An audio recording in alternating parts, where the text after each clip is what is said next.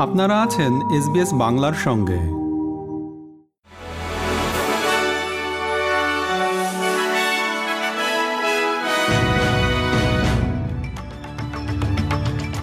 SBS Bangla.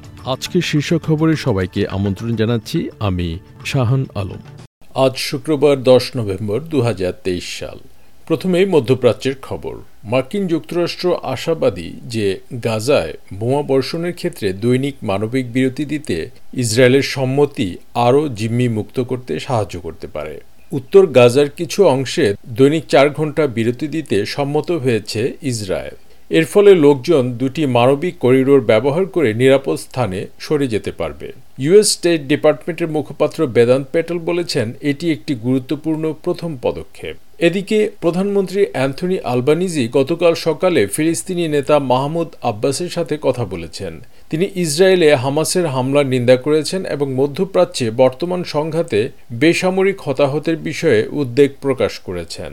এর আগে mister Albanese গত সপ্তাহে ইসরায়েলের প্রধানমন্ত্রী বেনিয়ামিন নেতানিয়াহুর সাথে কথা বলেছিলেন।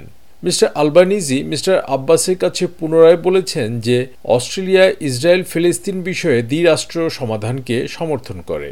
অস্ট্রেলিয়ার আরও খবর। একটি শীর্ষস্থানীয় বৈশ্বিক ক্রেডিট রেটিং সংস্থা বলছে যে রিজার্ভ ব্যাংক সুদের হার বাড়ানোর শেষ পর্যায়ে পৌঁছেছে। ফিচ রেটিং বলছে যে এখন পর্যন্ত যে সুদের হার যা চার দশমিক তিন পাঁচ শতাংশে পৌঁছেছে, তা আগামী দুই বছরে মূল্যস্ফীতিকে তার লক্ষ্য সীমাতে ফিরিয়ে আনতে যথেষ্ট হবে। ফিচ অস্ট্রেলিয়ার জন্য ট্রিপল এ ক্রেডিট রেটিং দিয়েছে। বলেছে যে দেশটির অর্থনৈতিক প্রবৃদ্ধির ভালো সম্ভাবনা রয়েছে। জাতীয় পর্যায়ে বাড়ি ভাড়া প্রাপ্তির হার রেকর্ড সংখ্যায় কমে গেছে।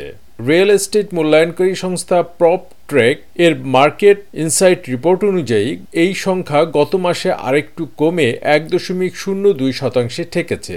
সংস্থাটি বলছে যে খালি বাড়ির হার তিন বছর ধরে নিম্নমুখী হচ্ছে এবং জনসংখ্যা বৃদ্ধি সেই সাথে নতুন বাড়ি নির্মাণের ধীরগতির কারণে এই ধারা চলতে থাকবে। এবার বাংলাদেশের খবর। ঢাকায় নিযুক্ত মার্কিন রাষ্ট্রদূত পিটার হাসকে পেটানোর হুমকি দেওয়ায় চট্টগ্রামের একজন নেতার বিরুদ্ধে দলীয় শৃঙ্খলা ভঙ্গের অভিযোগে ব্যবস্থা নেওয়া হবে বলে জানিয়েছে ক্ষমতাসীন আওয়ামী লীগ। দলের এক বৈঠক শেষে আওয়ামী লীগের সাধারণ সম্পাদক ওবায়দুল কাদর সাংবাদিকদের এ তথ্য জানিয়ে বলেন, পিটার হাসকে নিয়ে মুজিবুল হক চৌধুরী নামের ওই নেতার বক্তব্য শিষ্টাচার বহির্ভূত। এদিকে চতুর্থ দফায় আবারও আগামী রোববার থেকে আটচল্লিশ ঘণ্টার সর্বাত্মক অবরোধের ডাক দিয়েছে বিএনপি। খবর, দৈনিক প্রথম আলোর। এবার খেলার খবর, ক্রিকেট। গতকাল অনুষ্ঠিত আইসিসি ক্রিকেট ওয়ার্ল্ড কাপের একচল্লিশতম ম্যাচে শ্রীলঙ্কাকে পাঁচ উইকেটে হারিয়েছে নিউজিল্যান্ড। প্রথমে ব্যাট করে সব উইকেট হারিয়ে একশো একাত্তর রান করে শ্রীলঙ্কা। জবাবে পাঁচ উইকেটে তেইশ দশমিক দুই ওভারে প্রয়োজনীয় রান তুলে নেয় নিউজিল্যান্ড।